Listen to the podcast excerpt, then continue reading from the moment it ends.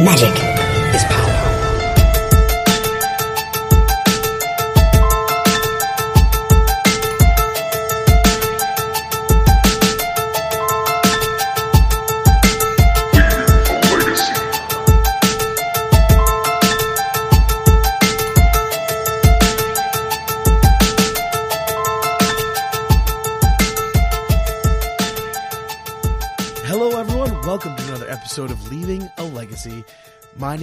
Patrick. I am your legacy newbie. With me this week, as always, Mr. Jerry. Me. What's up, Jerry? No, not much, Pat. How how you doing? I, your beautiful voice is back. Um, it's still a little, little, little rough, but I'm, I'm, I'm fighting. I'm fighting my way back, man. I'm really. Uh, I'm drinking the honey tea. Um, uh, I'm, I'm resting my pipes, trying not to yell at my kids so much. It's, uh, it's a little difficult, but we're trying to get back to well, full health. So we're getting you, there. You need to you need to get lots of sleep, Pat. That's how, that's how you do it. That's So I got how I got three hours last night. That probably wasn't enough sleep. Uh, I woke I woke up at uh, 10 a.m. Uh, this morning to uh, meet Pat at work to pick up a bunch of uh, Oh no no no no no! no. stuff. You opened your eyes at 10 a.m. You didn't wake up. Waking up is actually getting out of bed and starting your day, Jerry. Don't give yourself too much credit. And my alarm was set for 10:30, and I'm like, oh. I still have half an hour. I can I can rest my eyes a bit longer. so I close close my eyes and then I wake up to at 1 p.m. to a text message from Pat saying, "Hey, if you want to get these, you need to come now." Yeah, I was like, uh, you probably didn't wake up yet, Jerry, did you? and I'm like, "No, no, I'll, I'll see you later, Pat."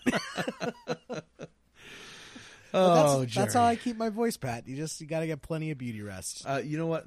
Honestly, I, I probably average. I probably average like five hours a night, but uh, like last night was like just three hours. So I, I had to get up before work at like four thirty this morning. So I probably fell asleep around one one thirty. So uh, not, not not enough sleep for sure. I need to uh, get more rest. I'll, that'll be my next. Uh, that'll be my New Year's resolution for next year. For 2019, here we come. Good, good, good plan. I like it. Uh, as always, we want to say thank you to Hipsters of the Coast for bringing you guys Leaving a Legacy every Friday. You can also find us on the Top Decked app as well. You can visit uh, Hipsters of the Coast for tons of legacy content, just general magic content. Uh, there's a ton of stuff over there, so check it out for sure. Uh, also, if you want to support the show directly, you can visit patreon.com slash leaving a legacy. You can support the show for as little as a dollar an episode. We have some great rewards. We have stickers and shout outs. We actually have some stuff going out this week. Uh, playmats and more. Uh, Jerry, you still working on those beer glasses? I am. I am. I was actually. I was talking to an operative in Germany that uh, Operative. nice. I like it. uh, so see if we can get some actual traditional German beer stein. So uh, it's it's it's moving. It's moving. Nice. awesome. Well, you can if you want to check that out, uh, the link is in the show notes. So, Jerry, please, uh, why don't you take us in here and introduce our, our special guest this week? Yeah, well, today we are focusing on Esper Stoneblade, so thought who better than our friend Ben Baradaka. What's up, Ben? Hey guys, what's going on? Oh, not much, not much. So, Ben, uh, you're pretty well known in the Esper community. Uh, you wrote the primer on the deck on uh, the source. I So did. for- I did. yeah, for a lot of new people uh, getting into Legacy, learning about the decks, that might be you know one of the first places they encounter the deck. And then you also are the founder of the the Stoneblade group on Facebook too. Is that correct? Yes, yes. I um I started that group right after Top was banned because I knew like there'd be a lot of mo- a lot more attention on Stoneblade after that because people were always talking about how Miracles was just the better Stoneblade deck. You know, why would you ever play Stoneblade when you could just play Miracles? So um, I started the group like I think it was maybe the day of or the day after, and um, got a lot of players. Um, got I think I have over 260 right now in there. So yeah, it's pretty. It's really really nice. Yeah. Yeah, just sharing ideas about the deck. So yeah, why don't you tell people kind of your experience with the deck? When did you kind of first start uh, playing it? Ah, so this is this is a cool story. So um, I was at a Worcester Open. I think it was in 2014, maybe 2015. I don't I don't quite remember which one it was, but um, I went with a group of friends from uh, old uh, store I used to play with, and um, one of my friends brought Esper Stoneblade there, and uh, I was watching him play, and he was 5-0 at the time. He was undefeated, and I was watching him play against Miracles, and he cat he was casting Thoughtseize and Snapcaster Thoughtseize, and then he was and then like he played Vindicate on a on the counterbalance, and then he played um, what did he play after that? He was playing um, he played Jace, and then out of the sideboard he brought in Sorin, Lord of Innistrad, and Meddling Mage, and I was just this is the this is the deck that I want to build, and Mm-hmm. so I started playing it after that. Um, he actually lent me the deck, and I played like a few local events, did really well, and then I built it. So um, I got into Legacy kind of kind of late compared to most people, I would say. I I built Burn in uh, 2015 with most of the modern cards that I had already, um, and not soon after that, I was built. I played like Blue Red Delver, and then I played uh, Stoneblade. So yeah, Nice. Um, so yeah, I mean, I, I I can definitely relate to that story as far as just seeing Esper and all the cool things it can do. Um, I feel the Esper Stoneblade deck is a deck that really lends itself to customization, and there's lots of little spicy tricks you can throw in the deck. Oh, exactly. Yeah, there's a lot of really fun little cards that you can put in, and it's they just work. Yeah, exactly. Uh, ben, can you kind of just tell us about the uh, general strategy of uh, Stoneblade? What what is the deck really trying to do? Okay, so um, in Stoneblade, what you're trying to do is control the game through uh, your creatures, and you're gaining card advantage through your creatures, whether that's Stoneforge Mystic and the equipment that you get with it, or Snapcaster Mage, um, or Baleful Strix, cards like that. You're trying. You you have very few cards in your deck uh, that can gain card advantage, um, so you need your creatures to do it for you. Uh, what you're doing with Stoneforge Mystic is getting your equipment, and then with your equipment, you already have drawn a card basically with Stoneforge Mystic. So typically, you don't really care if your Stoneforge Mystic gets killed because you've already gained a card off of it. And then that's why Brainstorm and Jace the Mind Sculptor, Sculptor or Jace the Mind Sculptor are so powerful in this deck. Uh, because you can just put the equipment back in your deck, find another Stoneforge Mystic, and find them again. Um, so you're gaining card advantage in this way. Uh, so Right. Yeah. And then it'll it'll find other um, modes as well. There's the Baleful Strix versions, um, Snapcaster. So it Esper's really feels like this deck where everything is a little bit of value. It, it really just wants to grind its opponents out in the mid range. Exactly. So a lot of people will say, "Oh, Deathrite Shaman. Should I have Deathrite Shaman on my Esper Stoneblade deck?" And that's that's a hard question to answer. It's not a simple yes or no because Deathrite Shaman it's not gaining you card advantage. So it's it's just a magnet for your opponent's removal, and then you're even in that exchange. Uh, where in Stoneforge Mystic you're up in that exchange, and you know, or or you're you either want to be playing a creature that immediately gains you card advantage, or something like True Name Nemesis, where you, they can't kill it. You know, it just wins the game. Right. It creates an almost virtual card advantage in that not only are you getting card advantage through Stoneforge Mystic finding cards or Baleful Strix drawing cards, it's that it blanks all the removal spells in your opponent's hand. It makes it feel like they're worthless because if you fatal push a Snapcaster Mage that's already gotten value off of flashing back a Brainstorm or flashing back a Thoughtseize, it just doesn't feel that great. You're still Exactly. losing this trade, and it's it almost feels like Esper is trying to win by a thousand paper cuts. It, yes, precisely. And um, you can even do that with cards like Lingering Souls, where it does feel like a thousand little paper cuts. exactly. Um, which I guess kind of also leads to somewhat of the frustrating aspect of playing Esper that uh, Esper is very unforgiving. I feel to its pilots. Ab- absolutely, yes. It's it's if you make a mistake, you're probably gonna lose. Like you need it's it's um it's a deck that has no amazing matchups, but it has a bunch of like 45 to 55 percent matchups where your skill and your opponent's skill play a huge role in who comes out victorious. Exactly.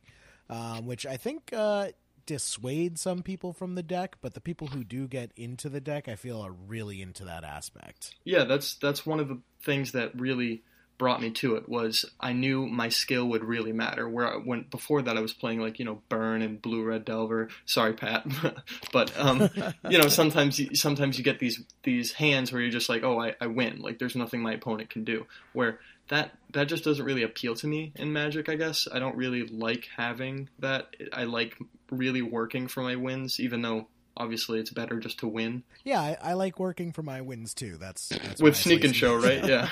I mean that. Yeah, I I earned wasn't those gonna make a wins. comment, I earned those wins. but yeah, uh, Esper, I feel has game against everything, but has no free wins. yep. Like, which is kind of refreshing that when you play Esper, you don't really mind playing very many matchups. You're just okay with the vast majority of the fields. Exactly. Um, yeah. So could you could you just kind of talk about its just versatility in that regard? Yeah, well, I think Esper more than any other Stoneblade variant um, is more versatile because you have cards like Thoughtseize and uh, you know sometimes Collective Brutality, uh, where you they're really good in basically every matchup. You know they they just do something all the time. Um, you know there are a few matchups where you'd rather not have it, like you know burn or lands or something, but um, these cards just do something all the time, and they really work. You know, Right. Um, it you just have these all answers like vindicate uh, is just really broad. Um, you're a mix of counter magic and discard, so you can hold back most combo decks. And your creature package uh, can take on most other fair decks in the format. Um, you're kind of underpowered against things like Tarmogoyfs and Gurmag Anglers, but you can just make up for it with just recurring Batterskulls or just getting value in other ways. yes, and that's become a lot tougher now with so many Kolaghan's command in the format. Yes, yeah. Could you touch on that a bit, like where we see um, uh, Esper in the in the meta right now? Sure, I think um, it's a lot of people actually ask these questions in the um, in the post that you made in the Facebook group. People were asking about how you know it's so unplayable. You know, you know it's it's just a bad deck. You know, Stoneforge Mystic. Why are you playing it? Um, the reason that you play it is because you like it and you have fun with it. It's not necessarily you don't necessarily want to pick it because you're you want to spike a tournament. And um, the reason is because of you know Kolaghan's command in the format right now. It's really really lines up well against Stoneforge Mystic. It you know they they can kill your Stoneforge Mystic, make you discard a card, or kill your your Baleful Strix and destroy your Batterskull. You know they have so many lines of play with this card plus Snapcaster Mage to do it all over again. It's just it's a nightmare. Right. Basically, the thing that has beat the grindy deck is a more grindy, more abusive deck in the form of uh, Czech pile and Grixis control. Yeah.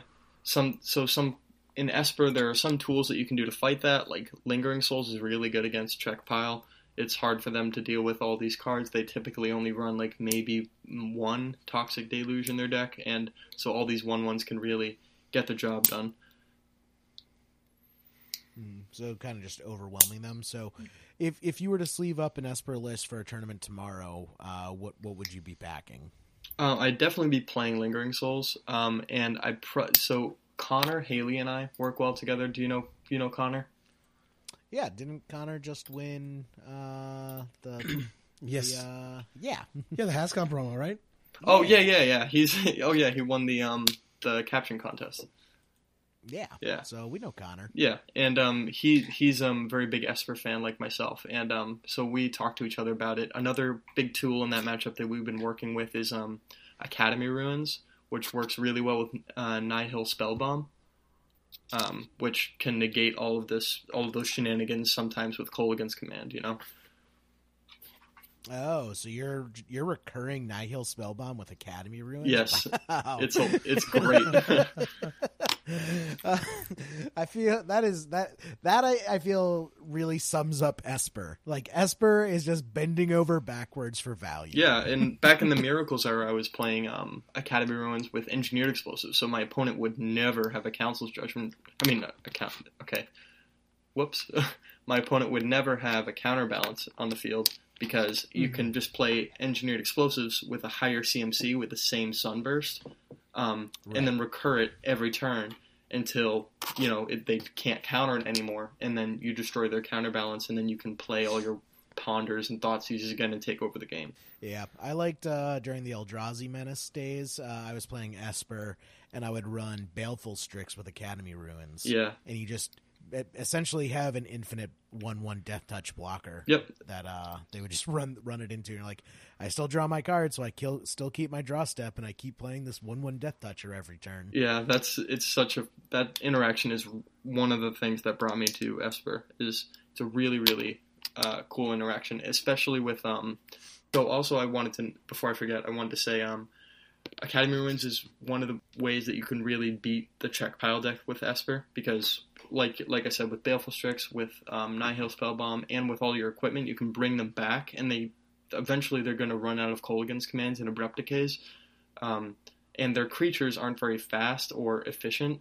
Um, you know, Leovold isn't super good against Esper because you don't have that many cards that are drawing things. Um, you also have Swords to Plowshares to exile it, so they can't bring it back with Kolaghan's command. So eventually, um, you Esper is probably uh, the best Stoneblade variant to if you really do want to beat Czech Pile. What about the creature suite? We really see the creatures in Esper evolve over the years. Like we've seen Dark Confidant in it, uh, True Name Nemesis, Geist of Saint Traft ma- reared its head uh, before True Name Nemesis. Uh, what what are kind of the creatures you can choose from for the deck? Um, well, I have a very strong opinion on this. I think the creatures that you play in Esper Stoneblade should either gain you immediate card advantage or be true name nemesis. okay. yeah, one of those two things. Um, if it's anything else, then I don't think it should be in the deck. Um, you can play Deathblade or something with um, Deathrite Shaman. Um, uh, that's a different. That's a whole different uh, deck, I, in my opinion.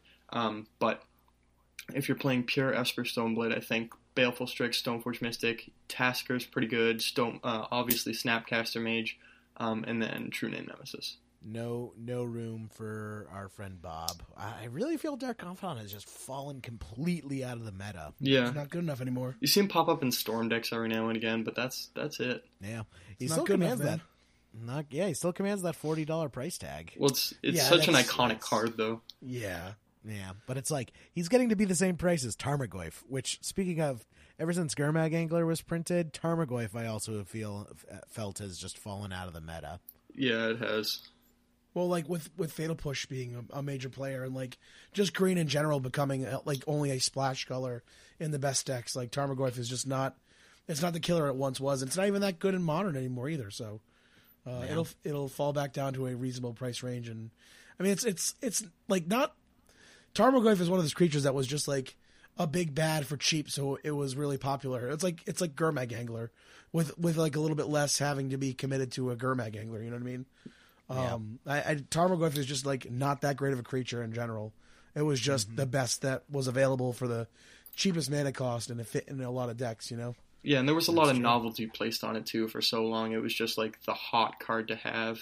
Yeah, yeah. And like once once you get a Gurmag Angler that you can cast for a single black mana, it's like oh well, this is actually just And sometimes mostly better. Like I mean, obviously it will die to a big a big ang- big uh, uh, Tarmogoyf, but well, at the same time, Gurmag Angler is exiling a bunch of cards from the graveyard and making Tarmogoyf smaller. Exactly, exactly. So there was that interesting, really interesting play to it, and I just, I, I mean, again, I think Fatal Push was probably the death stroke there, but uh, yeah, I, I just, I think Tarmogoyf is is being relegated back to the, uh, not not necessarily the bulk bins, but just back to the trade binders, you know. Sell, sell, sell. Yeah, I, I, I think so. I think so. Uh, but yep, nice little tangent there. So with Esper, I, I, I do like your point uh, there, Ben. Actually, when we had Ben Friedman on a little while ago, he was making the same point uh, with Esper and blue bat, blah, blah, blue black control that you want your creatures to be uh, you know removal proof because you already have had the value. Whereas um, the Deathblade list, uh, Deathrite Shaman, you kind of have to spread the targets out, have other creatures that maybe not uh, get you that immediate value that can soak up some of that those removal spells. Can you kind of just go over how Deathblade's a bit different? Yeah, well, I think uh, Deathrite Shaman, if you put that in your deck, you're making some sacrifices in order to gain some edges in certain matchups. Like, uh, obviously the ability to exile creatures is really big. It's you know it's it's helpful in uh, matchups like the Black Red Reanimator matchup or um, in matchups like um, like dredge. yeah like Dredge or um, and even in it's good against Kolaghan's command too. What you're doing is making your mana base a lot worse. You can't play as many basic lands. Um, and so you have to play more dual lands. Then you're more susceptible to Wasteland and Blood Moon and things like that. There, there are pros and cons to including it in your deck. With uh, Esper, are you doing any uh, like fancy combos? Doing any uh, like Thopter Foundry, Sword of the Meek? Um, what are some other ones? Like we've seen Helm of Obedience combos, Rip Helm show up in Esper. Uh, how do you kind of feel about those aspects of the deck? Um, I've I've tried. I I've never tried Rest in Peace in um, Helm of Obedience in Stoneblade, but I have tried Thopter Foundry and Sword of the Meek. Um, the problem I find is that it's it's so easy to break up that combo, and um, it and it doesn't like win the game on the spot. Like it it's it's it takes a few turns for you to actually win the game. Where the amount of setup it takes is almost not worth it in this kind of deck. It's different in like Tezzerator where you have lock pieces and Chalice of the Void and Ensnaring Bridge to really slow down the game. Um, but in this deck, I, I, you just can't really afford it. Yeah, it's just too slow for you. Yeah, um, maybe some other people might have success success with it, but for me, it's just not. It's not worth it. With that, uh, did we want to do some uh, questions from listeners uh, about the deck, or was there anything else you wanted to touch on before we did the questions? Yeah, well, there there is one thing. So, um, people ask questions about all the different Stoneblade variants in the in uh, in the in the group post, um, which is great. Obviously, I will answer all of those, but um, I, I did want to say one thing beforehand. Um, Esper Stoneblade has this really interesting aspect to it that makes it different than all the other Stoneblade variants. Obviously, we have discard effects, um, and these discard effects uh, allow you to be proactive in your disruption, while uh, all other Stoneblade variants are basically only ever reactive. Uh, you know, you have in Blue White Red Stoneblade, you have cards like Spell Pierce usually and Red Elemental Blast effects, um, but those are all reactive. Where in Stoneblade, you can, I mean, in Esper, you can uh, cast a turn one Thoughtseize, sculpt your game plan, and really um, take advantage of the game before you're ever able to in any other Stoneblade variant. Uh, speaking of that, I'll actually say I had this experience uh, when I played uh, on Thursday last week. Was I was playing my Bug Delver list and I missed Pyroblast or Red Elemental Blast so much, and I feel um, missing out on red is is a big weakness for basically any deck, uh, fair deck in Legacy right now. I just think Pyroblast is super important to the meta. I, I agree, and I one of the questions that someone asks about um, I one of my answers is um, if I were to go to a big tournament right now, I I probably would not be playing Esper. I'd be playing Blue Eye Red Stoneblade or maybe even Miracles. Um, but I think Pyroblast is so good right now, and it's just something that I think works really well in Stoneblade too. More, almost more so than something like Thoughtseize. So you actually think uh, Patriot Blade is is where to be at if you're casting Stoneforge Mystics? Um, yeah, right now I think if you want to be casting Stoneforge Mystic, you should be including cards like Jace the Mind Sculptor and Blood Moon in your deck. What about uh, Blood Sun or whatever that new card is? Oh, I don't, I don't, I don't like it at all. yeah, I, Card sucks ass. yeah. you know, you know Zach Turgeon, right? Yeah. Yeah, he's Mhm. the the resident Blood Moon expert, and um, I the day after spoilers, there was the um the Tuesday the Tuesday Legacy tournament at Gaming Etc. And I sat down next to him and I I asked him, how many people have asked you your opinion on Blood Sun? And he said, literally every single person I've talked to tonight. um, and so I asked him, you know, obviously he told me his opinion. He said that um, the card will probably see play in modern, and if it if it does see play in legacy, it's going to be in the decks that want non-basic land hate but can't play Blood Moon. Which I don't know how many of those decks there are, but it's definitely Uh, not I mean, Blue Eye Red Stoneblade. In Blue Eye Red Stoneblade, you can play Blood Moon, so you should be playing Blood Moon and not Blood Sun. Uh, I th- I kind of want there to be a super fun deck come out of it with Blood Sun and uh, Lotus Vale and Oh, yeah. Scorched Ruins That's and uh, City of Traders. yeah, and yeah, and that way you'll be able to never have to um, use, you know, sacrifice your lands to be able to do get all that mana. Exactly. It's like a bastard 12 post list. Mm-hmm. it's just like turn bad twelve post list. Already bad. that's ex- that's exactly what it is, but it's awesome. it's a 12 post it's a 12 post list that the 12 posts only actually work if you have this three man enchantment in play. Just because you can do it doesn't mean you should. it's going to be glorious. oh man. Oh boy. All right, should we should we tackle some Questions? Yeah, questions? there are, there are a Sure. lot of them. Awesome. So our friend Smiley, he was he was wounded that we didn't ask him to come on. Yeah, he was. Listen, He was already on the cast though. yeah, you come on, spread the Smiley. Love. You you keep your expertise to Bant, and we'll uh, we'll expand it out. Yeah, yeah. uh, but Smiley, Tom Smiley wants to know who is your best teammate and why. Okay, so here's a little um, aside. So um, I'm part of this uh, playtesting group team uh, called Blightsteel Gaming, um, and I played with them a lot uh, back when I lived with my parents and I was closer to uh, New Hampshire, and that's where they're that's where they're they're all from. It's um, out of Merrimack, New Hampshire, and um, so we would all play together and travel together, and it was a it's a good time. There are a lot of a lot of good people up there. Um, since I moved moved away to my own apartment, it's been a lot tougher. And but anyway, so Smiley um, played with us a lot back then, so he's part of our he's part of our team, and um, so that's where this question is coming from. Um, and Nice. and he um well smiley you've had the most success having um a couple legacy open top eights and you won a modern open um and you've had you know feature matches and all that so but there's also one other person on our team um do you are you guys familiar with the name uh joseph santomissino Uh, nope. Maybe not.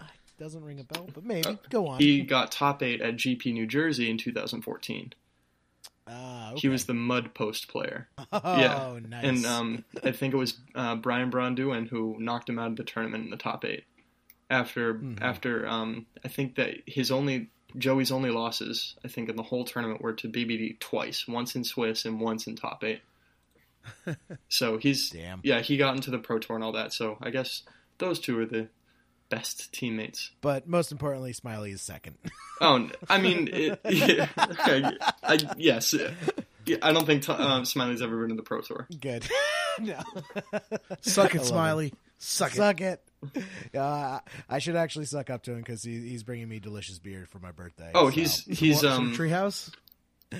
Yeah. He he uh, he camps out at uh, various breweries Oh. and just gets their limited release. Have you had Treehouse beer yet? It's amazing. Yeah, uh, it's I'm, great. I'm not a beer guy, but I've been to Treehouse with my brother because he's he's really into beer. So uh, I went with him just so he could like basically double up on whatever beer he was getting. Yeah, I just like I hung hung out in line with him. that It's a place cool an ex- brewery, I it's an experience going there. Yeah, it's it's cool. It's just I don't know. Beer's not really my thing, but you know, Yeah, it's not for everyone. yeah.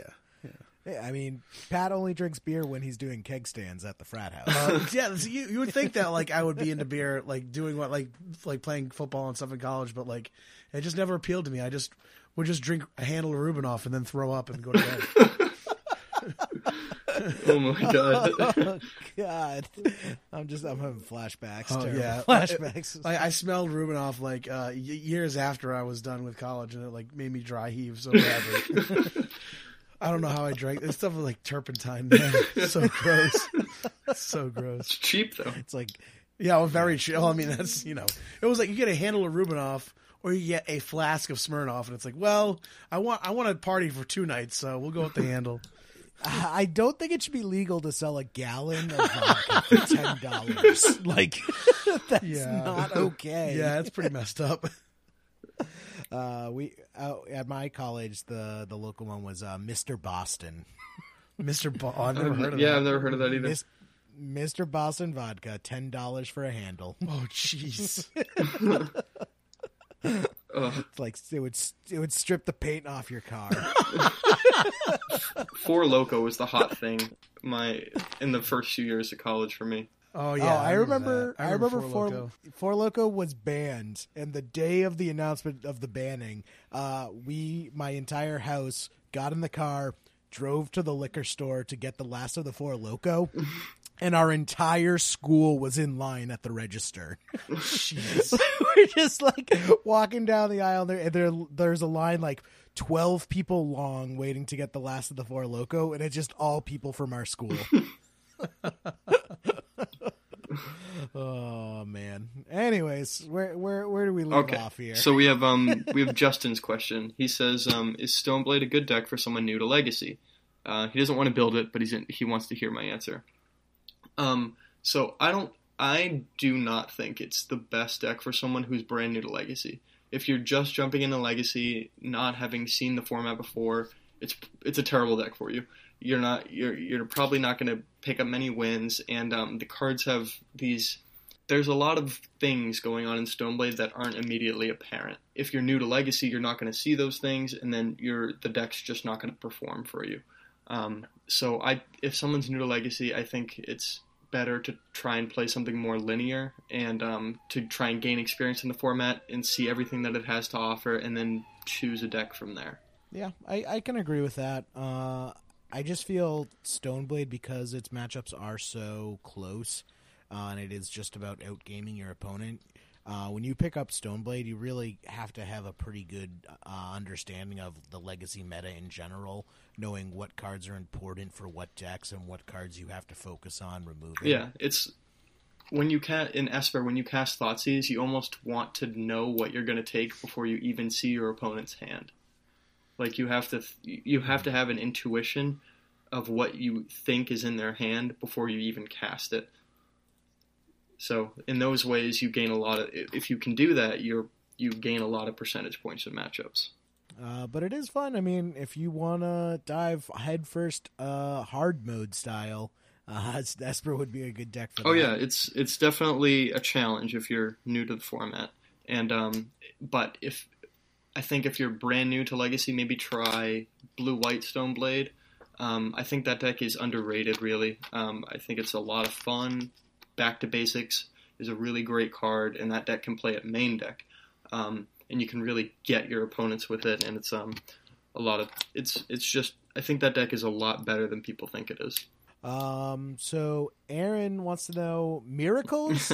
I, I I heard some rumbling that you may have uh, switched sides, Ben. People people are upset. I I'm you a sleeved up a place playset of predicts, we're just gonna end the call right now. No, there's only there's only there's only two in the deck, Pat.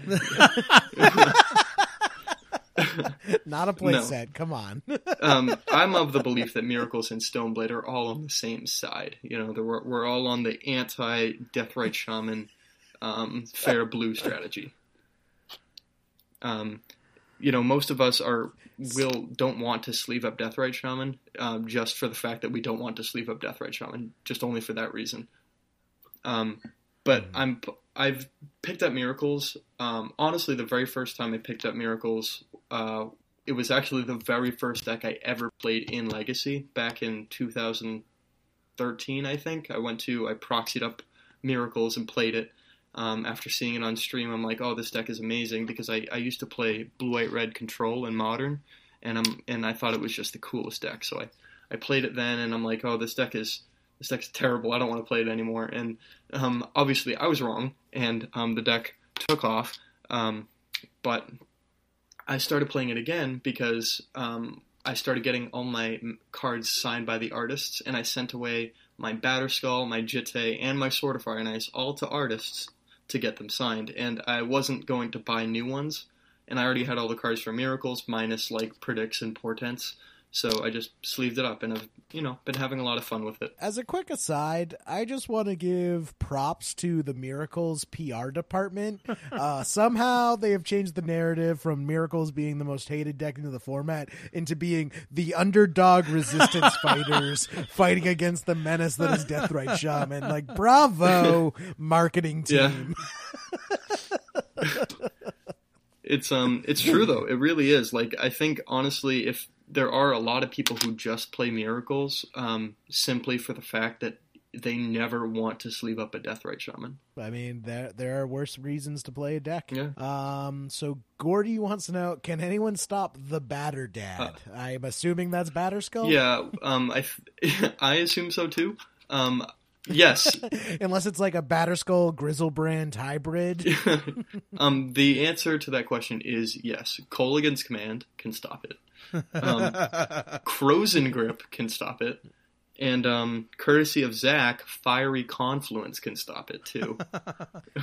oh, does Fiery Confluence have a destroy target artifact? yeah, it does. You know, one of the benefits is a uh, Batterskull for a very cheap three mana can return itself to your hand. It it does, but not not not in the face of a Krosan grip. No, Krosan Grip is definitely lights out. I will say Krosan gripping a Batterskull is an amazing feeling. Oh yeah, and blind. And if you've ever if you've ever tried miracles, blind flip, flipping a three mana spell to counter a Krosan grip is also an amazing feeling. Right. Not many people uh, realized that back when Sensei's Divining Top was still a thing. Uh, you couldn't activate Top in response to the Krosan Grip on your counterbalance or Batterskull. Um, but you still got the trigger from the counterbalance. So if you just naturally had a three drop on top, uh, it was some of the most memorable ma- uh, moments of games. Yep. I and when I was playing Burn, I used to play. I used to play green in my sideboard for um, Destructive Revelry and Krosan Grip because Miracles was such a, a menace back then. Um, And I had my fair share of Krosan Grips get countered. Blake, uh, she says, "Why doesn't the Facebook group that I made have a goofy pun or title?" Um, Ah, it's Yes. true. True. uh, the, there, there are a couple of reasons for that. Um, I like that. That there are a lot of Facebook groups, um, like the uh, New England Real Estate Coalition. Um, That's my favorite one, by the yeah, way. obviously it's great. Oh, are are you guys in it? Are in the in Uh, the group? I, I am not. I don't. Uh, Jerry, are you in that group? I joined some real estate. Yeah, that's group, and now probably I it. Just keep getting condos offered. Oh. no, I'm joking. Yeah. Well, this it's funny Uh, because a lot of like bot accounts that are trying to sell or buy real estate join that group thinking it's about real So estate. good. And then so all of the members time. just troll the bots, asking them to buy tabernacles and um, do you have any wasteland for sale for cheap or something like that? It's pretty funny. um, Uh, there's also the Real Thing uh, show presentation, uh, which is the Japanese show and tell translation. Oh yeah, that's a good one. oh, that's that's interesting. That's an interesting translation. Um, oh, so yeah, why don't why doesn't the Stoneblade list have a uh, a funny pun? Well, like I said, I, I made the group um, right after the banning, so I wanted like a clear and concise title so that people looking for somewhere to go would have a place to go. So like all these Miracles players who still had their tundras and volcanic islands, um, who only needed like a place out of Stoneforge Mystics, a Batterskull, and a Jitte, could um, you know have a home and have somewhere to go to look at deck lists and have some help and find something. You know, if I if I made the group have a title that wasn't you know just legacy blue white x stoneblade um, people might have been lost and i just you know wanted a nice clear title it's a it's a public service. yeah exactly and who knows maybe after this cast if it gets enough attention maybe i'll add a poll or something and we can we can change the group to a a punny title There we Yeah. go. Uh, Adam with the hard hitting questions. What was the best part of 2012 besides "Call Me Maybe"? oh great song. it was a great good song um that i think it was wasn't innistrad released that year I believe Yeah, so. I'd say I'd say Innistrad and like Lingering Souls. I think was printed that year too, Yeah. and Snapcaster Mage, obviously. Was- I mean, it was huge for Esper. So many like Liliana of the Veil, Lingering Souls, Snapcaster Mage. Uh, all of those had huge impacts on Esper Stoneblade. Plus the Miracles. And Legacy and was changed forever with Delver. Yeah. 2012, such a such an influential year for the format. Oh, and another good thing about that year, the world never ended. Oh, true, true. We did get an amazing cinematic experience with 2012, the movie, though. So, if, if that's what you want to call the, it. maybe the world maybe the world should have ended. uh, Jeremy wants to know how many times has someone attacked uh, into you thinking that you only have a jet? Okay, so this um, if this is kind of an interesting question. So um, what he's asking is, uh, say if I cast Stoneforge Mystic, get my Umezawa's Jitte, um, and then pass the turn, my opponent takes their turn, whatever happens, go back to go back to my turn. I have a non six Stoneforge Mystic, um, and then I pass the turn back. My opponent attacks, assuming I just have an Umezawa's Jitte in hand, um, and I can ambush a Batterskull and block their creature and gain some life. Um, that does not happen very often. Uh, it doesn't. it, like that line of play is so rare. Um, it it because think about it. You had so many things have to go right. First, you have to have the Batterskull in your hand, and then the correct line has to be to pass the turn and not play your Umezawa's Jitte, where Umezawa's Jitte is Right. usually the best thing to be doing in um, the matchups where you want it. it's also super suspicious. Like you cast the stone forge, you get the Jit, uh, you you pass back, and you have four open mana. And say you also have like a Baleful Strix, your opponent's gonna be wondering. It's like, why didn't he just cast Jit and equip it? Why is he leaving his mana and Stoneforge up? Something doesn't seem right. Yeah, there. and even then, there's so many, there are so few creatures that Batterskull can ambush. Like, it doesn't obviously block Insectile Aberration, it doesn't profitably block Gurmag Angler, um, it doesn't block Baleful Strix, it does, you know, all of these creatures, it doesn't do anything against death Deathrite Shaman. There are so many things that it just doesn't really do anything against. So Batterskull isn't, is not the best equipment in the deck. It's, if you're getting Umezawa's Jitte, um, e- even like in the face of Leovold, like you're never going to ambush a Leovold because they'll see you get an Umezawa's Jitte and realize why would they get an Umezawa's Jitte? That card is terrible against Leovold. They must have a Batterskull, so they won't attack. You know, sometimes the stars align and you'll get it, and someone will attack in with the young pyromancer for some reason, even though you have an untapped Stoneforge mystic. the time it, the, the few times it does happen is against like burn, where you if you have both in your hand and like you cast turn two Stoneforge Mystic, go to your turn three, you can't, you don't have enough mana to put a Jitte on something, so they attack with their uh, Goblin Guide, and then you put in uh, Batterskull. You know that's that's one of the that's in one of the few matchups where it actually works. But in that matchup, it's almost always always correct to be getting Umezawa's Jitte. Magical Christmas Land, nice when it happens, but Yeah. not not that often. It doesn't happen often, no. Um, the next question is really great. Ryan, he asked, um, played Esper Deathblade at GP Santa Clara going X4. I was playing Lingering Souls instead of Baleful Strix. It, am I crazy? Why is no one else playing Lingering Souls? Uh, also, is Sword of Fire and Ice main deckable? And um, and he said he played it in the board and it felt wrong. I think Lingering Souls is great in the deck. I've already said that but it's I don't think it's comparable to Baleful Strix. I think it's more directly comparable to True Name Nemesis um, because they're both three mana threats. I don't think Baleful Strix is a threat. It's more of like a removal spell. It's more Baleful Strix is more comparable to something like Night's Whisper where you're gaining card advantage. So Lingering Souls is a, in a, a threat that has evasion. So I think it's more comparable to True Name Nemesis. I think it's better than True Name Nemesis in Esper specifically, just because you have cards like Collective Brutality. I like playing Liliana of the Veil in the deck too.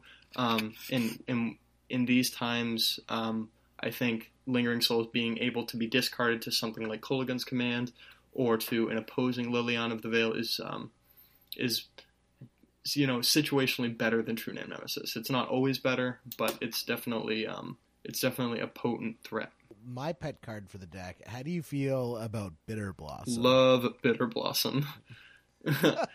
uh, ben Brandt um, and Merritt El Masri and I, we all worked really hard together on Esper for a while, and um, we came to the conclusion to play Bale uh, to play instead of playing Baleful Strix, we played uh, Bitter Blossom, we played Mana Leak, Lingering Soul, Sorin Lord of Innistrad. We came to all these pet cards and played them, and we just had so much fun. Bitter Blossom is just such a fun card to play. It's some decks like against Miracles, it's really hard for them to beat that card unless they have their one main deck Council's Judgment, or they can you know line up their Entreat the Angels or their um, Terminus really well against all your one ones. True. I do love the Bitter Blossom, the the unofficial two mana planeswalker. uh, making that token build of Esper is a lot of fun. I do enjoy that. Yeah, it's great, especially with Humility. I love playing Humility. Oh yeah, that is a good one. um, so Ben wants to know casting Squire into impending doom. I don't know what that that is a reference. Oh, okay. to. So, uh, well, Ryan said something about Sword of Fire and Ice in the main deck. Yeah, Oh, it's sorry, okay. Well, uh, Jerry, didn't you play Sword of Fire and Ice in the main deck and have Batterskull on the sideboard when you played Esper? I did. I was playing that for a while. Um, ultimately, I decided that I wanted all three main. That I I was missing out on having Batterskull, but I did feel Sword of Fire and Ice was super useful in the majority of. Oh yeah, and most matchups that's the equipment you want. It's just in some matchups you you can't you it's just not useful. So you need the more well-rounded answers in Jitte and Batterskull. Batterskull is definitely the most well-rounded card. Um, Umezawa's Jitte is probably the most powerful, and Sword of Fire and Ice is just what the deck wants. It wants card advantage, you know. Yeah, exactly. Um, I it was weird because I always was reaching for Sword of Fire and Ice when I Stoneforge Mystics, but I also always boarded Batterskull back into the deck. Yeah, I see that. I I think the the equipment I board out the most is Batterskull. I think. Mm-hmm. Um, in a lot of matchups, you I think like in a lot of combo matchups, uh, or not a lot of combo matchups, but in like against Storm specifically, Empty the Warrens, um, or like the Epic Storm, uh, Batterskull is I think worse than Umezawa's Jitte sometimes, but sometimes it's better. So it it's just a really weird cat and mouse thing you have to play with decks like that. I think Batterskull's better against Ad Nauseam than Tess, just because against Ad Nauseam, uh, Batterskull, if you can get a swing or two in with Batterskull, it just puts you out of reach of their ability to storm off with tendrils. Um, well, it is worth noting that um, Batterskull it takes a whole another turn cycle for you to ever gain life. Yes. Uh, where Jitte, if you ha- you know if you have it in your hand, you can gain life that turn. You know, where Batterskull you put it on the field and then you have to wait until your next turn to be able to attack. Um, that's why Jitte is so much better against Burn because you can play it and swing with it and then gain life. Where Batterskull you have to pl- you play it and then you have to wait. Okay, so uh, Ben Brandt's question. He um I talked. He said to you should explain the big upside of Esper versus Jeskai and Thoughtseize proactive versus basics stability and the power of Red Blast. I think we talked about that um, and how uh, Blue Eye Red has a much more stable mana base, and that's probably why I'd be playing it right now to be able to play Blood Moon um, and to be able to play uh, Blast effects.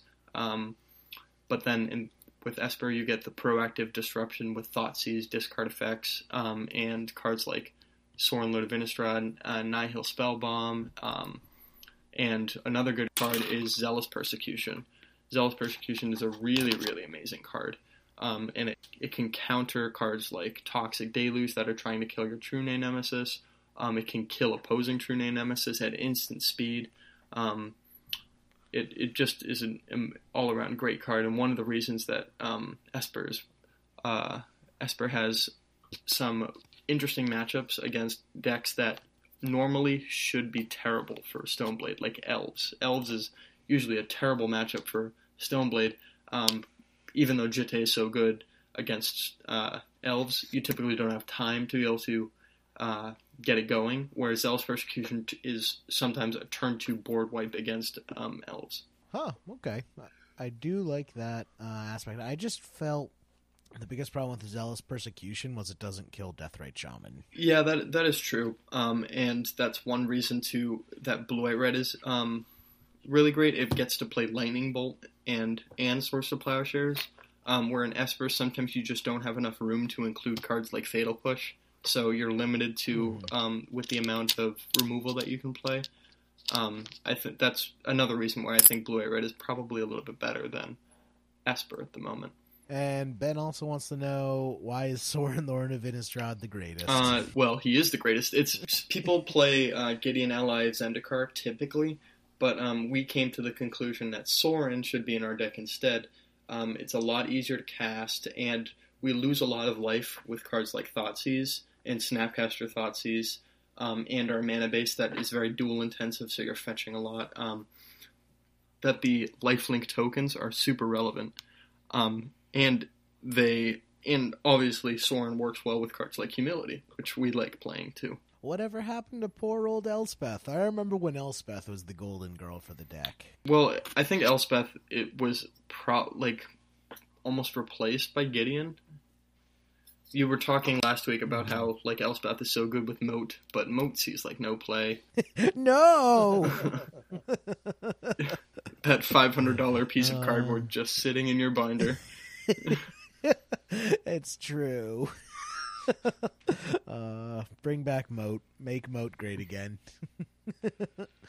uh, so yeah, and also I like you mentioned, just being harder to cast. The double white can actually be a problem. Oh yeah, sometimes you want like your first two land drops. You want usually to be basic lands. That's why we ended up playing Mana Leak sometimes over Counterspell, um, because people don't typically wait to have three mana up to play around Mana Leak. So Counterspell is just really, really. I mean, so Mana Leak is basically just Counterspell, only easier to cast. Yeah, I don't know anyone who plays around Mana Leak in Legacy. That's Well, that's just not something. After we started winning with it, people started playing around it. yeah, but even it's like you, you're probably already winning if people are playing around Mana Leak. It's like, all right, I got to make sure I have three mana up before I cast my spell.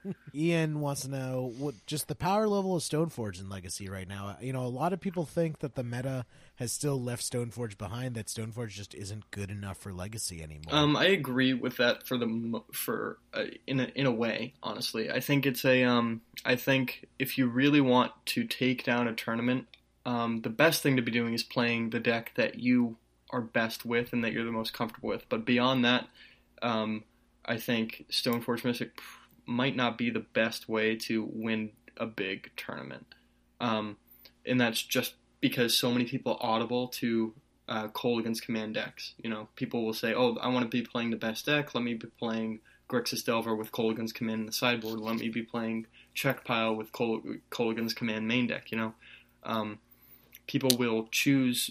Sometimes people will choose decks just simply because because they are the best decks. Yep, and unfortunately, uh, the best deck in the format is a deck that just stomps on Yeah. Esper and Stoneforge in general. And that deck will probably continue to be one of the best decks as Deathrite Shaman did not get banned today. Yes, uh, I knew we were going to touch on it. No updates from the banned and restricted list. It is true. Uh, which, which I mean, I, I would have actually been pretty surprised if they banned Deathrite Shaman now. It's like, really, this this was the straw that broke the camel's Yeah. back. now now you ban Deathrite? Yeah, I, I, I don't think it. I agree with you. I don't think it's it was the right time. Um, but okay, so Andrew asked about uh, the spiciest card I've run in Stoneblade and why. Um, so I've already talked about like Mana Leak and Humility and Sorin Lord of Innistrad. Um, but I've also played, and this is because of you, Jerry. I've played Repeal. Oh yeah, love me some repeal. That card's a lot of fun. Um, and cards like Bitter Blossom and um, Nihil Spellbomb's pretty tricky. Um, cards like those, those are um, probably the spiciest ones I've run. Um, and he also asks, uh, who is my favorite teammate to travel with and why? Um, Andrew is also on our in our team, and um, Andrew has usually the is usually the driver um, when we go to the big tournaments. We went to a team, the team open in Baltimore last year. We've been to opens together and things like that. Um, and Andrew and Johnny are the ones that I typically travel with. And Andrew has the best skills at being able to get places in the shortest amount of time with the smallest amount of stops possible. So Curtis wants to know why doesn't Stone? We kind of touched on this a bit. Uh, why doesn't Stoneblade do well outside of large events? um, base, basically, I feel Esper's that deck that you'll see at all your F and M's, but you won't really see it at major events all that often. Yeah, I, I, I agree. Um, and I and it was funny. Tom Tom Smiley said lies when he in that in the comment section.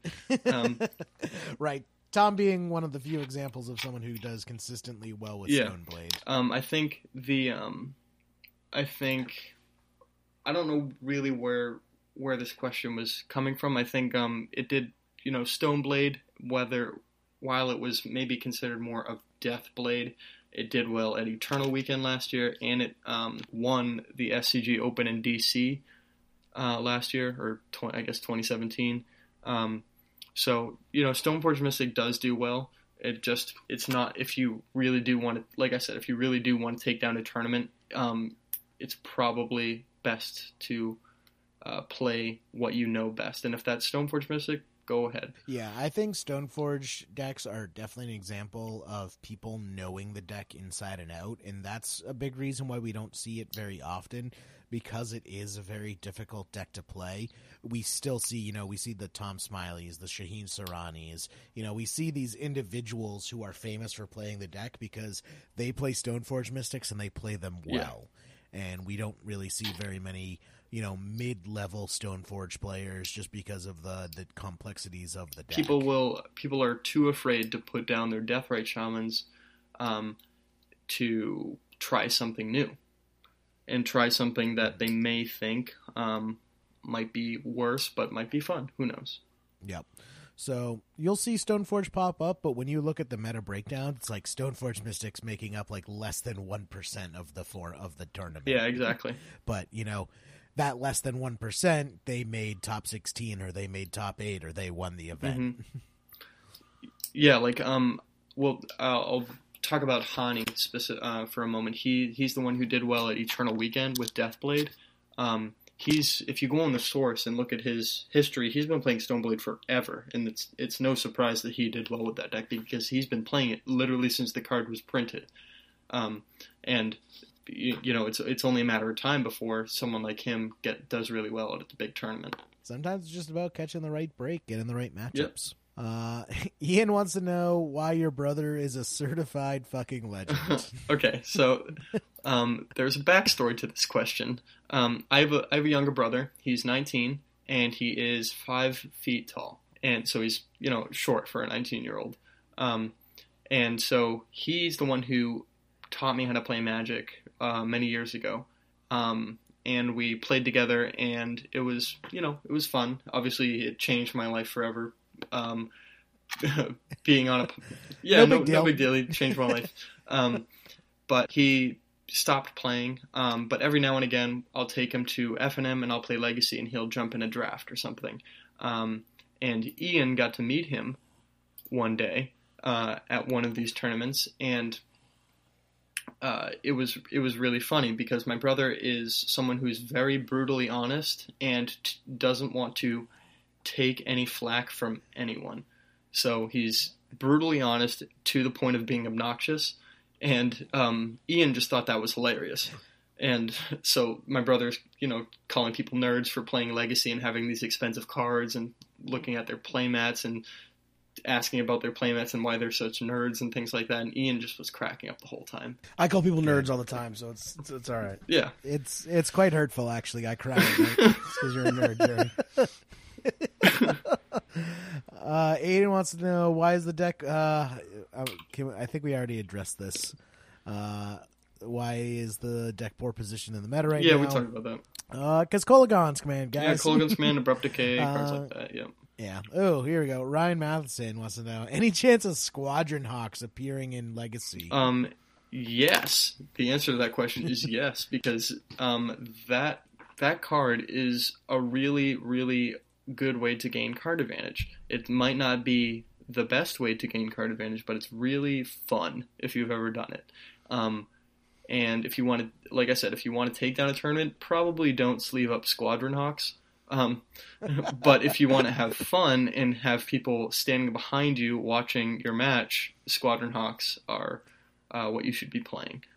Uh, if anyone doesn't know, it's a glorious experience having a Jace the Mind Sculptor in play, casting Squadron Hawk, finding three Squadron Hawks, putting them back with uh, Jace, putting two of them back, then casting another Squadron Hawk, finding the Squadron Hawks again, putting them back. Yeah, rinse and repeat. Like, just yeah, just pure card advantage. It just feels so good. Yep, it's um that's that's one of the things that made that deck so broken when it was in standard. Yeah, and that's that's honestly kind of where the deck originated. You know, Esper Stoneblade is very much a deck that was a standard deck that transitioned to exactly. Legacy. It just had some really good inclusions of um older cards like Thoughtseize. Yeah, exactly. Um, so Bob wants to know for a third color is black the better anti combo with uh, Liliana the Veil and Thoughtseize or red for blast and moon effects. We kind of touched on this. Um, yeah, well, I think Esper is definitely better versus combo decks, um, just because you have cards like Thoughtseize, which are obviously very good against combo. Um, and but I think blue white red is just an, is a more stable deck to be playing if you want um, just a more well-rounded deck at the moment. Um, just because you have the red blast and blood moons, but I think we touched on this already. Gordy kind of adds a bit to it uh, with Keranos, God of Storms, uh, for the red version. How do you feel about Keranos? We've I've seen that pop up a bit in Yeah, Miracles. not Anurag Das in, was uh, trying that. Patriot that often. Yeah, Anurag was trying that miracles. Yeah. Um, but I've I've never tried it in Stoneblade. It's definitely a really cool card because unless they can beat it on the stack, you and it's on the field, it's going to be on the field for the rest of the game. Uh, I even tried it in Sneak and Show as a Miracles uh, breaker. Oh, really? Yeah, because you just ramp into Keranos and it's uh, it's an enchantment that they can't deal with. So you're just all right, either draw a card or bolt you to the face. Yeah, an indestructible enchantment. Um. So yeah, Ker- Keranos could be. So I feel it's just a bit too expensive for Esper. Like, especially if you're not running Death. Well, you can't play Car- you can't play Keranos Esper. Yeah, I mean, yeah. I mean, uh, Patriot. Oh yeah, in Uh, with without Deathrite Shaman, just like getting up to five mana is a lot. well in Blue Red you have so many basic lands that aren't getting wastelanded that it's it's not it's not out of the question to be playing it. Obviously, Batterskull is also five mana, um, so you can play that. But uh, I think it's pr- it's a fun card to be playing. But if you want the best and most well-rounded deck for a tournament, I don't think Keranos is the way to go. Um, oh, Matt brings up a good point here. Uh, is blue white playable? We really don't see blue white Stoneblade lists all that often. Just I feel because it feels like a bit of an anemic miracles list. But do you think blue white Stoneblade uh, is worth sleeving up? Yeah, I brought this up at the beginning. Um, I think blue white is great because you can build it in two ways. You can either build it um, with like four wastelands and four Mishra's Factories and have a really um, you know low to the ground uh, kind of deck that plays um, with your with the opponent's mana. Um, or you can play your deck with a bunch of basic lands and play main deck back to basics. And both of these strategies are very, uh, you know, are viable. Um, but um, I, it is worth noting that Wasteland and Back to Basics do not play well together. Um, obviously, if they're if they're non-basic lands, you're tapped down with Back to Basics. You don't need to Wasteland them. Mhm. Um, just someone asked that question, so I just thought I would bring that up. Um, Chris Anderson wants to know. Uh, we did see come up a Monastery Mentor Deathblade list at Eternal Weekend. Yeah, that was Hani. Um, that oh, that was on Yeah. his list. Oh, okay. Yeah, he. How do you feel about replacing True Name with uh, Mentor then? Um, well, it's it's not a direct replacement in my opinion because I think if you're so one of the problems that Deathblade always has is having enough blue cards to make Force of Will good. You know, you need at least like 18 blue cards to justify playing four Force of Will in your deck. And if you're cutting True Name Nemesis, you're lowering your blue card count. And if you're playing Deathrite Shaman, you're also lower, lowering your blue card count. Um, so it's it's hard to be playing a full play set of Mentor in addition to cards like uh, Cabal Therapy, which is what Hani was playing. Um, but he made it work. He's he was playing um, a lot less lands, and he was playing cards like Spell Pierce and Gitaxian Probe. Um, and I think that deck is really great. But and if you if you ever try that deck, it's it's so much fun, and it, it makes True Name Nemesis feel really really fair. It makes and that deck really takes advantage of Mentor and how um, broken the card is. Yeah. yeah, it's pretty awesome.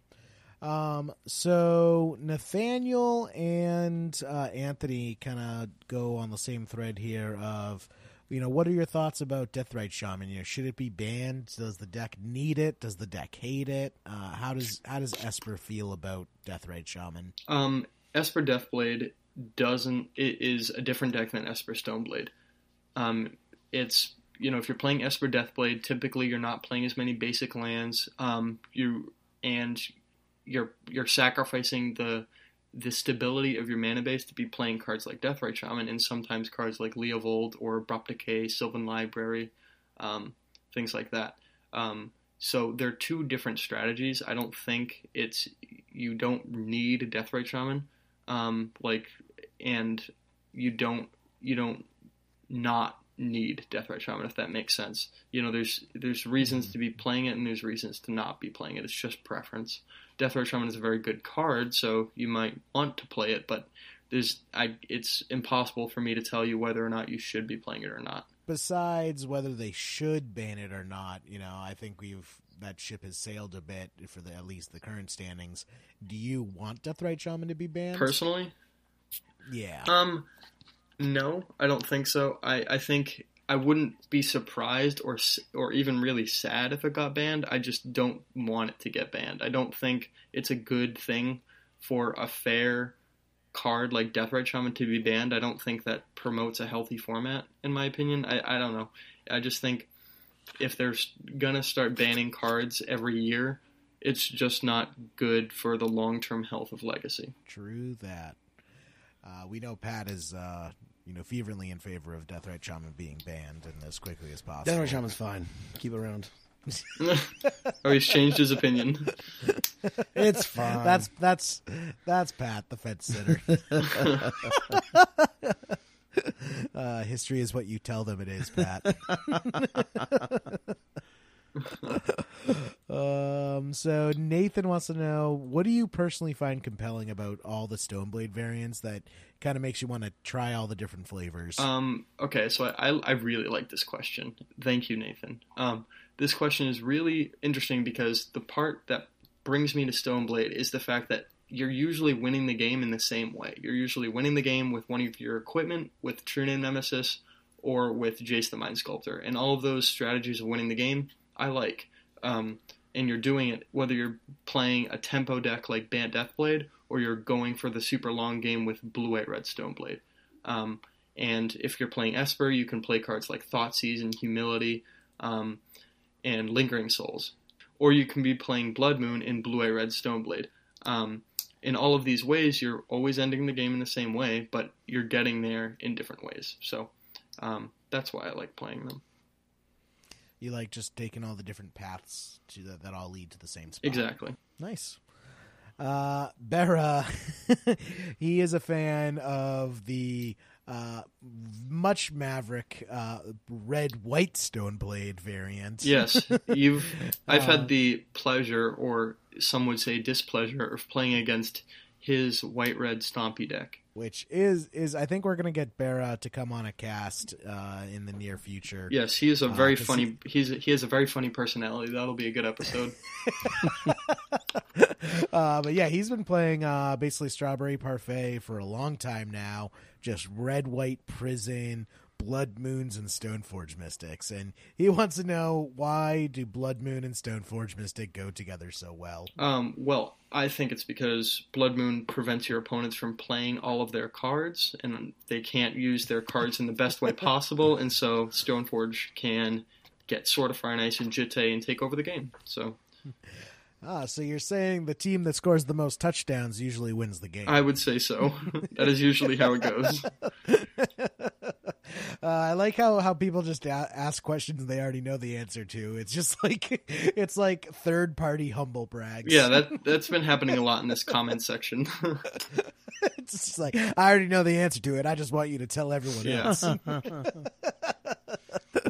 uh, finally, uh, Clay wants to hear your thoughts on uh, Back to Basics being main deckable and not just a sideboard card. Yep, I, I talked about this. I think it's a really, really good card Yeah. in Blue White Stoneblade, and there's um uh there's a guy named Russ in the um Stoneblade group who has a, has some success on MTGO with Blue White Stoneblade with Back to Basics main deck, and um and Connor played Blue White Stoneblade too, so it's a it's a viable strategy. Also, so um I'm on Discord, and um and I helped run um, the the Stoneblade Discord with uh, a European named Hrothgar, H R O T H G A R. I'm not sure how to pronounce it, um, but um, Min, you you know Min, he messaged me on um, Discord, and he said he was excited to um, listen to this episode, and he was also excited to hear my answer to Marcus's question. Um, Marcus said, "How many games of Stoneblade did it take before switching to Miracles?" um, and it took it took two years of consistently playing Stoneblade for me to decide I needed a break. And that was, and I thought this was a good question just for um, a good mental health exercise for people who play Magic. I think people get discouraged really easily. I know I get discouraged sometimes, and so I think it's a good idea to just when when you're playing a deck, if you think if you think you know you're getting discouraged, if you're not feeling well, then um, take a break or switch it up. That's what I did. You know, I, I was playing Stoneblade for so long that I felt like every single line of play I saw in every single game I played, I already had seen before. And so I thought I already knew how it would all play out. And when things didn't pan out the way I thought they would, I would, you know, get frustrated with myself and how I was not performing the way I wanted to. So instead of continuing to play a deck that I thought I was I was really good with, I decided to switch it up and start playing decks that I had something to learn, you know. I mean, you just need a break sometimes, a little mental health vacation. Yeah, and it's a good idea to always it's it's a good idea to always be playing different decks so that you know how to play against them better. You know, you have to know where your where your opponents are coming from, how your opponents are playing the game to better play against them. You know, it's if I'm I lost a lot of games to Miracles when I was playing Stoneblade, um, so it was it's a good idea to pick up Miracles and see the lines of play, see where the weaknesses are, and notice patterns of my play so that I can notice it when my opponents are playing it when I'm playing Stoneblade. True that. So ultimately, don't be afraid to switch. Exactly. You know, you never have to be on the same deck forever. Never think that. You know, it's always you're always able to switch and um, try new things. Awesome. Well, anything else you wanted to talk about uh, Stoneblade? Um, there is one thing. So, uh, Jace the Mind Sculptor. I find myself when I use Jace the Mind Sculptor, I'm very aggressive with it, um, which isn't always the best thing. Um, Jace the Mind Sculptor is the best when you're playing it and you're already ahead on board, um, and you can be safe with it and brainstorm and continue to gain card advantage and continue to play safe. I don't always brainstorm with and I find myself trying to either um, dr- trying to drag myself back into the game with Jace by unsummoning a creature, or um, trying to immediately start winning the game by fate sealing my opponent. So I fall into these traps with uh, Jace the Mind Sculptor sometimes, and um, and I just think it's it's Jace is such an interesting card to be playing with that it's there's usually you want to be brainstorming with it, um, but uh, especially in Stoneblade because you need you have so few ways to be gaining card advantage. You need Jace to be able to gain you the card advantage that you're losing um, through interactions in the game, whether that's through Hymn to Tourach or Kolaghan's command or you know Force of Will or things like that. So we have seen Jace kind of, you know, take a bit of a backseat lately. We're seeing fewer and fewer copies get sleeved up. Um, you think Jace was pretty much an auto include in every Stoneblade list you play? Yes, I do. I think there are some decks that go down to one, but I think it's such an a, such a good card to be playing. Um, and when you're playing blue white Stoneblade or blue white red Stoneblade, you have even less ways to be gaining card advantage. So Jace is even more important. In Esper, you'll see people um, cut Jace sometimes for cards like Liliana or um, even Gideon, um, which is fine. Um, but in blue white and blue white red Stoneblade, you want to be playing more J- copies of Jace. Should we get into scoops? Uh, yeah, Oh, I do yeah. scoops. nice. Uh, Pat, who you want to scoop in this week? Oh man, um, I don't. Mm, I'm gonna, I'm gonna hold hold my turn. I'll let you go first. You're Jared. gonna hold yeah. your turn. Uh, Judge Slowplay. uh, Ben, what about you? Anyone you want to scoop in Um. I do. I have a few people that I want to scoop in. Um, so I, when I started playing Magic, I was in high school, and I had a few friends there. So I want to scoop in Graham, Alex, and Tori. Um, and Those are your only friends in high school. That's so sad. I didn't have many friends in high school, Pat. Wow, Pat. Thanks for the rub-ins. Jeez. Uh, go back to your frat house. Nerd. Nerd. Um, there's also I'll scoop in the Esper Bros and the Tundra Town group chats that I'm in. They have helped me become a much better Magic player. Um, there's also the Discords for Miracles and for Stoneblade that have helped me get better. Um, Min has helped me get better. The WPI group, Curtis and John, um, and Will, and Nathan and Connor and all of them, um, and Bladesteel Gaming, and obviously Jerry and Pat. That was way more than eight. Uh, Uh, Pat, you still thinking? Ah, I'm just gonna pass this week. I don't have any scoops. Ah, uh, all right. Okay, no, no one's worked hard enough to get scooped in the top eight. We were actually, I was actually just talking in, the, in a group chat uh, today, actually, how much I actually hate like draws and just cons- and like uh, and uh, you know splits in, in Magic in general. I'm not a yes, fan. the, this was in the uh, the Leaving Legacy mod group Yeah. because apparently the rules changed with the ban and restricted announcement. Didn't know this was ever a rule, but now you can't use prizes acquired pre- prior to entering top eight or entering finals to determine prize. so splits like if you got like uh like a um a prize pack just for entering a tournament or something like that, you can't throw that into the mix when you're talking about splitting. Yeah, I guess it includes like door prizes. Like, say Yeah. you go to a tournament where it's like first place, which I, I would assume that would just be outside anyways. But I guess that was just a clarification. I didn't even know that was a rule. Yeah, but uh, so well now they officially made it a rule that you can't use that as as part of uh, prize negotiations.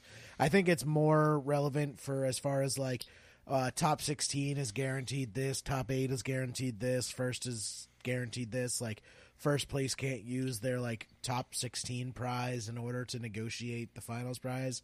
I don't think I'm explaining it that well, but you know, You're doing a terrible job. That's why I'm a judge, which I'm not. Oh, actually, I do have one scoop, Jerry. Before before you. Uh, go just too bad you passed. Michael Mapson for joining the Patreon family. Thank you very much for your support, Michael. Uh, how could you almost forget that, Pat? Come on. now the scoop is going to sound like extra commercially after that lead in because I wanted, I wanted to scoop in Wormwood. I swear this isn't a paid advertisement, but I sent my deck box in to get fixed because the button broke, like the oh, the snaps. metal fatigue. Yeah, the snaps. Yeah. Yeah, like it has the sweet like buckle be- buttons on the side, and it it broke. So I sent it in. I was just expecting them just to like replace the button and be done with Wait, it. the what? But they, the button. They're snaps. what? They're like brass buttons Yeah. that that I just like hearing Jerry say keep on the button. deck box. He's saying like button. he's saying like Joe Budden. It's it's a button.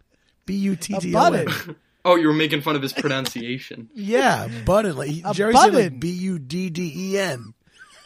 It's a button on the s- a button A button, Jerry. A button. a, a button on the side. Button. Yeah. Can I finish my story? I mean, if you keep saying button, like sure. So the button, the button broke. Snaps. Snaps. Snaps, crackle, pops. So it broke.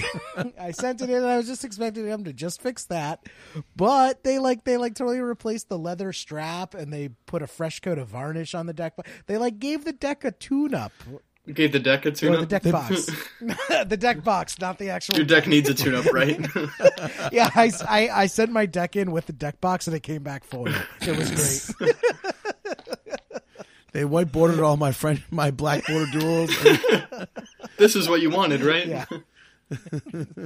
but shout out to Wormwood because they went above and beyond. So their deck boxes are expensive, but you do get what you pay for. I'm actually I'm going to be buying some of their didn't pay- dice vaults. Oh yeah, Yeah, because I'm I'm starting up a D and D play group, and I want some like uh, dice trays to play with. So oh, I'm probably gonna go to Wormwood to do that. Yeah, uh, Pat, I'm gonna crash your D and D party. Yeah, if you want to come play, man, come do it. Uh, I I started playing with uh, Mike and Dan recently. Oh no shit! Have you ever played? Yeah. No, this is my first time. Yeah, I this made is, it this will be my first time too. Well, it'll be all newbies in my uh, my play group. nice. Yeah, I'm excited. Awesome. Uh, oh, also my second uh, sh- scoop in the top eight was on Thursday. I went to play at Pandemonium, and a bunch of us uh, after the tournament all went to the bar next door, and we were at the bar until like midnight uh, on Thursday. After just hanging out, talking about our decks, and uh, actually one of the owners of JP Comics was there. Uh, his name's Oh, Blake's great. I've But, met uh, Blake before. Yeah, he was a super nice guy, and then at the end of the night, he just gave a bunch of us all a ride home. So. Nice. Shout out to Blake for being awesome. If you're in uh, Jamaica Plain, check out JP Comics.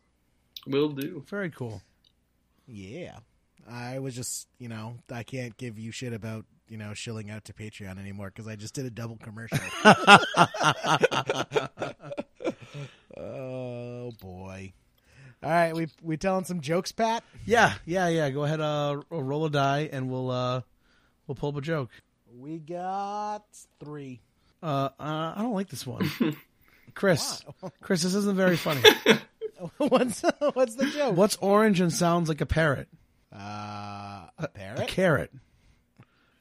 A carrot. A carrot. Oh. A carrot. Uh, Not good, guys. Step up the game. Let's do another Just one. wait till you get to Another mine. Wait till you get to mine. all right, we're doing another one. Uh, this time we got nine. Okay, this one's all right. Uh, why did Beethoven get rid of all his chickens? Why? Uh, I Oh. don't know. Why? Why would he? All they said was bach, bach, bach. Uh, music history joke. Pretty good. That's pretty good. Uh, that was a good one. Yeah. We're, we're, we need some more people. We're gonna if we're gonna keep reading a couple of these an episode, we need we need some more. Yeah, and like from funny people. Only if you're funny. If you're not funny, don't post anything, please. Jesus, I don't want to have any more embarrassing moments like we had from our friend here. It was a bad joke. Man, just beating up on Chris, man. Come on. I'm just I- I kidding. it was a bad joke, but it's okay. Just don't do it again, please. Mean, you have the, like if you're on the computer, you can like just Google search for funny jokes. Like you, you should know what's objectively funny. That joke was not objectively funny. That was like a child child's joke. Like it, I know it's like you know it's I know it's like put a joke in there, but you can put some effort into it. You know, just like a little little bit. Don't just like the think of the first joke that comes to mind. Do do something. Do something with it. All right. Thank you.